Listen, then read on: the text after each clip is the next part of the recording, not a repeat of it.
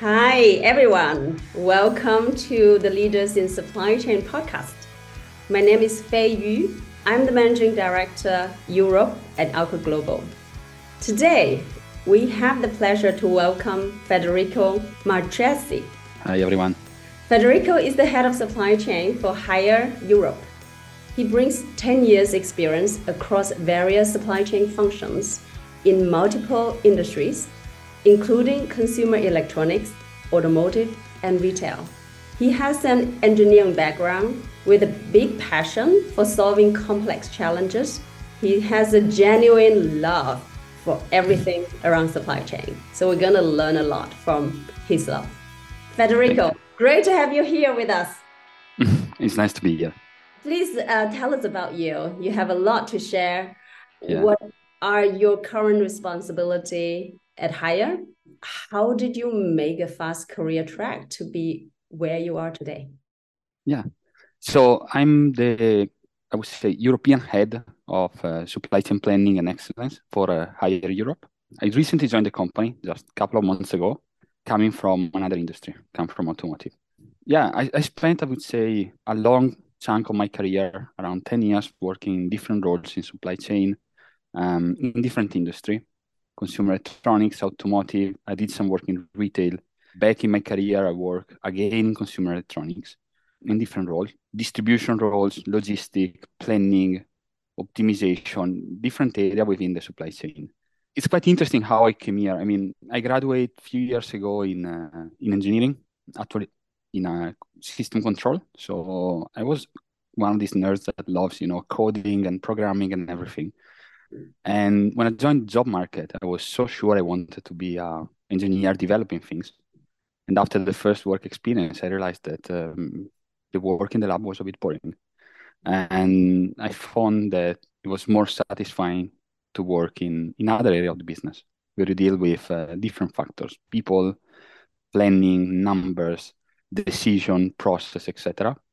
And I entered the supply chain and everything goes from there. I mean, I guess I was quite lucky as well. I got very good leaders that helped me to improve as a person, as a manager, as a leader that transmitted this passion for the work that I do. And uh, and somehow that went through my career. Fantastic. So you mentioned that so the mentoring, right? Uh, find a, a yeah. good mentor is important, and then yeah. finding your passion is important for uh, a great supply chain career. And of course, supply chain is uh, always evolving, a lot of challenges. And since you love challenges and solving complex challenges, I think supply chain challenges are one of the most very complex one for you. Yeah. So it's never boring, right? No, no, not every day is the same. And I would say probably the last few years became even more interesting. That's a bit probably our job every day. I mean, you wake up, you get a new challenge, you need to deal with complex problem, balancing different options, balancing different decisions, balancing different factors, dealing with the human factor. I mean, objectives, different requirements, different way of seeing things. And at the end of the day, you're really the one that is putting everything together and trying to drive the company in what is the best possible alternative. So having the quality of resilience and, and flexible is it's very important uh, to be a supply chain leader. Yeah, yeah. I mean, resilience is something. I mean, it's kind of a buzzword that after the probably the pandemic came up more and more often. In reality, what I learn or how I, I like to describe my job is we need to be resilient people, meaning that generally speaking, no one knows what we do until some problem erupt, until we need to deal with some stressful situation. So being resilient, being able to perform and work under stress um, is part of the DNA of people who work in supply chain, and definitely became even more important in the last few years with all the crises we had to go through. Yeah, we're going to talk about that today, the yeah. new normal, right? So very great to hear that you work in different industries, including retail, automotive, and now with consumer electronics these sectors are highly sensitive to supply chain disruptions. And I'm sure you you've gone through a lot of disruptions. Uh, share with us what you experienced uh, in the last few years. Um, how has the pandemic affected the supply chain in your business? And what are some of the key challenges your business business have faced as a result?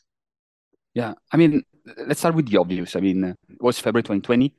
The world started to, you know, understand what is a pandemic. It's um once in a every hundred year event. I guess no one was alive or no one alive now remembers from the last big pandemic that had such a global effect. And that was the first challenge that I went through. I mean, how operating in a retail industry, um, how we could have the company surviving. I was in a position where I had to make sure that we were very conscious with our cash flow. We put everything in place to have our people operating in the shop safely, build a supply chain for personal protective equipment. And that was something we're not used to have. So that was probably one of the big disruption, real big disruption I went through my career, completely, I would say, unexpected. And it came with some very interesting learning, I would say. First of all, how everything is connected. I mean, I started to experience disruption in my business um, due to the first issue of COVID within China. It was impacting my supply. My business in Europe, North America was still running very well, very strong, but was lacking, struggling to get products. So that was the really beginning. And just a few weeks after, the whole thing turned around. I mean, I had to close down the business in Europe, in North America, whereas the other part of the world was somehow starting to develop and, and run again. Um, so it was very interesting to see how everything connected. And that was probably, I would say, the what they call the beginning of the new normal. Mm. Uh, the two years after were very interesting. I mean, I went through several crises with uh, effect that tends to be difficult to predict. I, I, guess no one would have been able to predict the huge container crisis that the I would say the world went through in uh, I would say from the end of 2020 until probably I would say Q4 of 2022. So it was a two years with uh, hectic container price challenges in finding container space, a disruption in the flow, uh, and the flow goes from Far East to Europe. Um, this is probably, I would say, another interesting effect of the pandemic. I mean, the rebound was faster than everyone expected. The challenge of the global supply chain in terms of resilience came clear to everyone. I mean, we were not able to, you know, cope with this uh, quick rebound as fast as the market demand. Um, also, some of the behavior of uh, consumers, I mean, consumers staying at home, changing their consuming habit, somehow put more gas on an already an existing fire. This definitely impacted my business, my life for a couple of years. I went to, you know, having weekly meeting with uh, sea freight companies to try to secure capacity, uh, building system to track um, where the material was, to predict when the material would arrive, take constant decision about what's the best way to ship. Should I put something on an air freight avoid a line stoppage, uh, or should I kind of wait and see what's happening? Am I gonna get the product in time? And uh, yeah, that was that was an interesting, I would say, two years. Mm-hmm. Um, now to make everything more complex, last year we went through an probably unprecedented, and we're still through an unprecedented amount of uh, pain and death uh, with the war between Russia and Ukraine.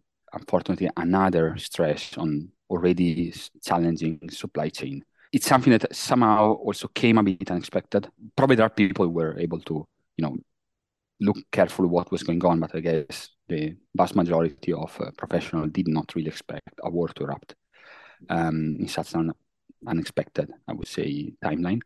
And that came with the most unexpected result. To be honest, I remember last end of February, risking to stop production in uh, for a big tier one automotive supplier simply because I was not able to procure steel. The price of nickel went skyrocketing for a couple of days, probably because of speculation, general scale in the market, whatever it was the reason. But at the end of the day, I had a supplier that was telling me, you know what, I cannot sell now because I don't know how to price the product. I might have the product, but I don't know how to price it um, I need to, the price to be adjusted. I need the new contract to kick in. I was really in this kind of weird setup where the material was scarce and people who had it were not willing to sell it because of further speculation. So that was really another interesting learning on how everything is connected, how sometimes the effect of disruption might be difficult to predict and might force us to be on one side more resilient, but on the other side we need to be more agile in taking decision and and react to what's happening because it's very difficult to plan everything in advance. Yeah. sounds um, extremely challenging. And that's why many supply chain professionals were really exhausted in the last few years. But then what doesn't kill us, right, make us stronger. So yeah. we look look forward for the new normal. How yeah. has your business adapted to the new normal um, after mm-hmm. the pandemic? What are the key strategies and technologies do you use? So I would say, I, I guess all business have adapted. The new normal is lasting quite a long time now. Um, we're talking about probably between two and three years. So I guess every business re- refought their own supply chain, their own supply chain team, skills, capabilities, processes. In my experience and in my current business, I would say probably the first point is what you were mentioning as, as also first point is people, talent. Definitely we learned that we need to cope with more exhaustion. exhaustion. Um, the workload is stressful. Um, so I guess a lot of people left the workforce in supply chain to move to other function. Um, a lot of other people probably join and wave a new hire, wave of probably a bit of hype that is behind the supply chain. So I guess there's been a change in the workforce. People more used and more probably that have more in their DNA this kind of stressful environment, and then can somehow find a, genuine passion for for the the kind of work that we that we do. Um, a lot of company, including mine, have been investing heavily in supply chain teams in terms of skills, in terms of capability, capability upskill, um, sometimes in terms of also size of teams. Um, just to make a couple of examples, we are investing heavily in uh, enforcing or enlarging the the planning team to be able to better control and plan in advance. We're investing heavily in uh, um, new process and system to manage supply chain. Uh, and this actually leads me to, to the technology part. What is becoming more and more relevant is to have definitely a more kind of live, uh, real-time tracking of uh, product, of uh, components across the chain. I would say a few years ago, there were a lot of use cases. There was a lot of hype. There was a lot of, I would say, promising technology. I would not say that they were really successful yet in the marketplace. Um, in some niche, definitely very high value products uh, where you had some special requirement for safety, security, etc. But I would say there was not a general use case for tracking solution. This is becoming, I would say, part of the new normal. Um, we are investing heavily in uh, in tracking our product across the globe. Um, as a company, we have roughly four to 5,000 containers in any given time across the sea, and we would like to know where they are, who is holding them, which point of the where they are, when do we expect them to to arrive in port, so that we can uh, we can plan accordingly. Uh, and this is actually where technology get uh, meshed together. Uh, tracking is one point, but at the end of the day, what we're really interested in is knowing when we can get the product. And this is where there is a lot of development in terms of technology for when it comes to artificial intelligence, predictive models, etc. Amount of data is huge. Um, the need for information out of this huge amount of data is driving a lot of this uh, this development. I'm very happy to hear that you mentioned securing talent first, right? Ahead yeah strategy and, and technologies. That's actually a thing that many uh, chief supply chain offices are stressing the importance of people and that i'm sure that is part of the train right and development that's what we like to talk about that because that that's one of the questions our audience want to ask what what are some of the key trends right, and developments you have observed after the pandemic that is shaping the future supply chain and, and how yeah. do you position your business to take yeah. advantage um, of this trend? I, I would say one of the biggest trends I've seen during the pandemic and even nowadays is a different approach to inventory. I mean, whomever is covering this kind of job has been always very cautious about the way we look at inventory, the way we tie up cash in our operation. I don't want to hide that for several years, the whole industry, when you look at manufacturing automotive, was working with this concept of just in time, uh, zero inventory target, etc. It changed during the pandemic. I think we all became more aware that inventory somehow is, is an asset, is a buffer, is a way to buy time when things goes bad. Um, so there is one trend has been a different approach, more cautious in having not zero inventory, but just the right amount.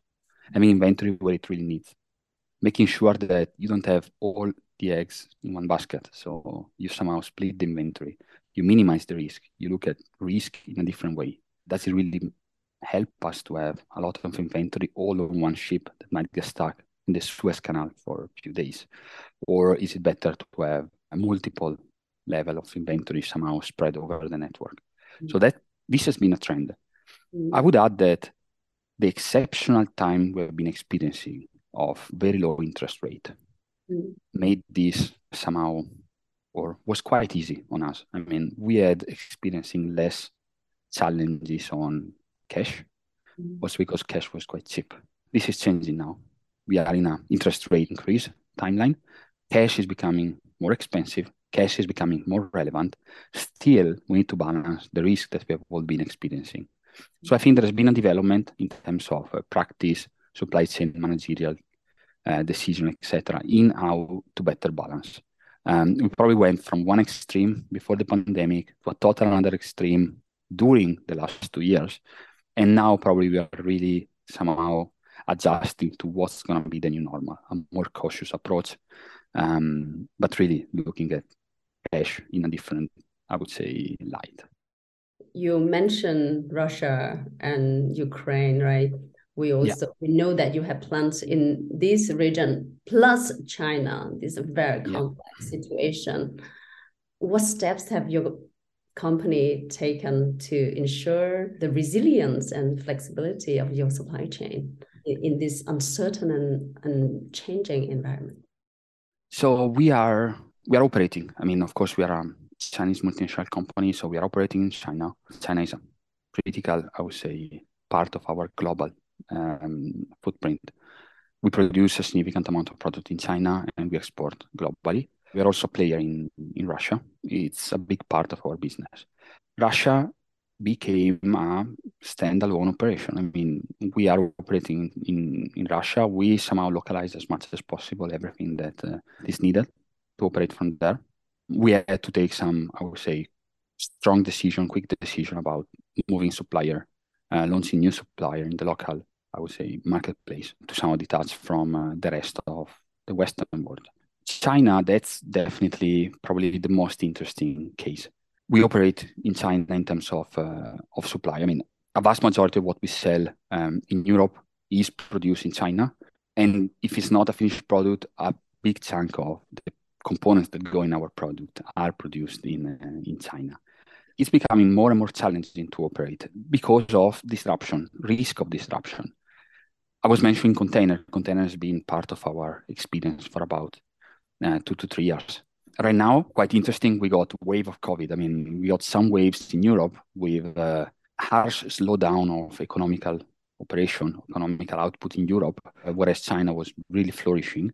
So we had to keep this balance ongoing. I mean, we could not stop completely our our supply. We had to be careful on how we balance inventory. And most recently, we got the opposite way around. I mean, Europe was really running, and there was a new wave of COVID.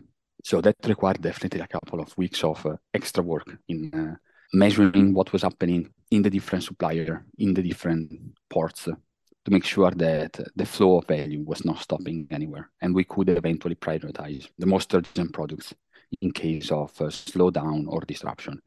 And to be honest, probably the learning that uh, people, organization, companies had in the last few years really allow us to go through the December wave of uh, COVID almost with no disruption. Very insightful. So now we talk we talk about planning, right? So demand planning yeah. is a big topic for many companies. And yeah. obviously the pandemic has changed the consumer behavior. And how how how has it changed? Um, what what are the new demand your company are facing now? How do you handle it? I have a very personal view on demand planning that I built in the last few years of experience. I somehow reached the conclusion that some of a very obvious conclusion. I mean, forecasting is difficult, and forecasting leads to error and mistakes. Everyone who does forecasting knows that you know, there is this famous kind of saying to say forecast is always wrong. But somehow I reached the level of thinking that it's probably more wrong than what we were expecting. How I like to operate nowadays is really to detach. So stop forecasting for the sake of everything. I mean, it does not add value. Uh, we will end up with error. We will end up with uh, wrong product, lack of product, um, producing too much of what is not needed. Use forecast where for those specific areas of business where you know that you can forecast well and you know you can add value. Just to give a, a clear example about what I mean with that, I'm operating more and more with the concept that I like to forecast to set capacity, to take decision about midterm demand, supply, capacity, inventory balance.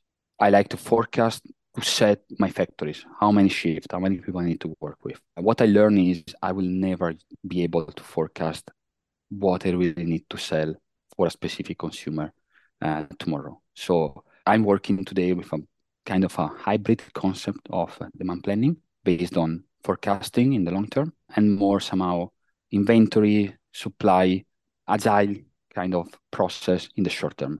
So to decide what to produce based on inventory level, rotation, short-term consumption, etc. That also means we need to change a bit the way we, the skills we have in our workforce. We need to have people that are more focused on long-term or mid-term, I would say, economics figures.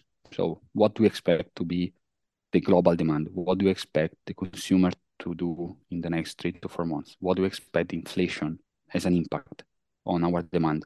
Unless the skill set of really, you know, going at code by code level, contacting the, the customer, discussing about promotion, etc. That part is, I would say, a bit outdated. We really need to move this forecasting more, more up, more in this kind of macroeconomic view. Mm. So what I hear is that plan longer term, but yeah. ready to change. so yeah. that's the message yeah. I get from there. Yeah. Great. So how can we forget about sustainability, right? So that's a topic that is coming right up again and again is so important and how what is your observation and how are mm -hmm. companies dealing with this pressure it's increasing right the, the pressure of sustainability and ethical sourcing in this new normal also here i did a lot of observation in the last couple of years about sustainability i've been working companies that um, somehow were really the kind of forefront of sustainability that were operating foundries and, and buying a significant amount of raw material and melting it with a huge energy consumption. Now, the first learning is sustainability, whether we like it or not as leader manager, is becoming a day-to-day priority. Why? Few years ago, we could afford more energy consumption. We could afford more raw material consumption it is changing. Energy is becoming more expensive, and that's not only because of short-term disruption that we faced. It's a long-standing trend. We are more we are experiencing more and more disruption that makes so that we need to be careful in how we manage or how we use resources, energy, raw material, etc. Because there are disruptions, so we need to become more nimble in using them. So, what does it mean for sustainability? It means that now sustainability is not just uh, somehow a another objective, another stretch that we have, another tick mark. It's really become very interlinked with our day-to-day decision. I experienced, to be honest, I did a quite a big project in terms of transportation sustainability, how we can reduce the CO2 emission of our transportation network. Um, and before starting to look at the data, I, I was sure it was, okay, it's just another tick mark. And then the more I enter in the data, the more I looked at what action we can put in place where do we consume more or where we generate more emission, the more I learned that this goes really hand to hand with uh, cost optimization, time optimization, lead time optimization. So the fact that the world is changing around us is making so that sustainability now is probably or having a company more sustainable is an outcome of strong and good business practice. Mm-hmm. If you look at your cost, if you look at having a resilient supply chain, you will end up with having a more sustainable supply chain. You will end up with having less risk and more sustainable supply chain. You will end up with a company that is generating less CO2 and as a consequence is more sustainable. So I think it's a trend that will stay. Um, I think on top of the pure, I would say, economic benefit, it's something that we need to take care of. We need to make sure that this world is livable for people after us for several decades and millennia, whatever it is. We have, a, I would say, even a moral obligation to make sure that we don't consume everything. We leave something for whomever will come after us. It's a very good angle to look at it. I do have one last question uh, on the people side. Uh, yeah. And our audience are very eager to know what are the challenges, right, for Haier and, and your organization on the people topic? And what are the key qualities and skills you are looking for? So I would say the challenge on people is not about Haier only, is in general about supply chain or in general hiring new talent. The challenge is finding new people. It's becoming more and more challenging. Why it's happening specifically in supply chain, probably in a stronger way than other professional areas, because a lot of companies have been investing in supply chain the last couple of years. So the pool of people probably was already quite limited.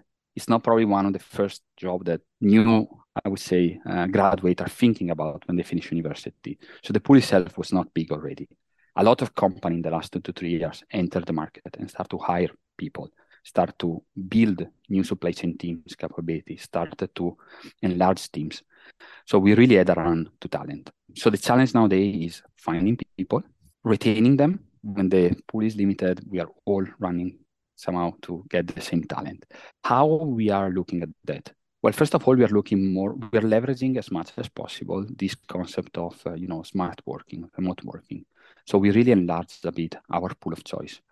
We are uh, trying to hire people no matter where they are sitting, of course, in respect with the time zone we are operating, but even if they are far away from where is, let's say, our headquarter or our main center, we are interested anyhow. We are more and more trying to hire straight out of uh, graduate programs, university, master, or bachelor, um, starting with an internship and growing them in our organization to make sure that from the very beginning we somehow form people in the area of supply chain.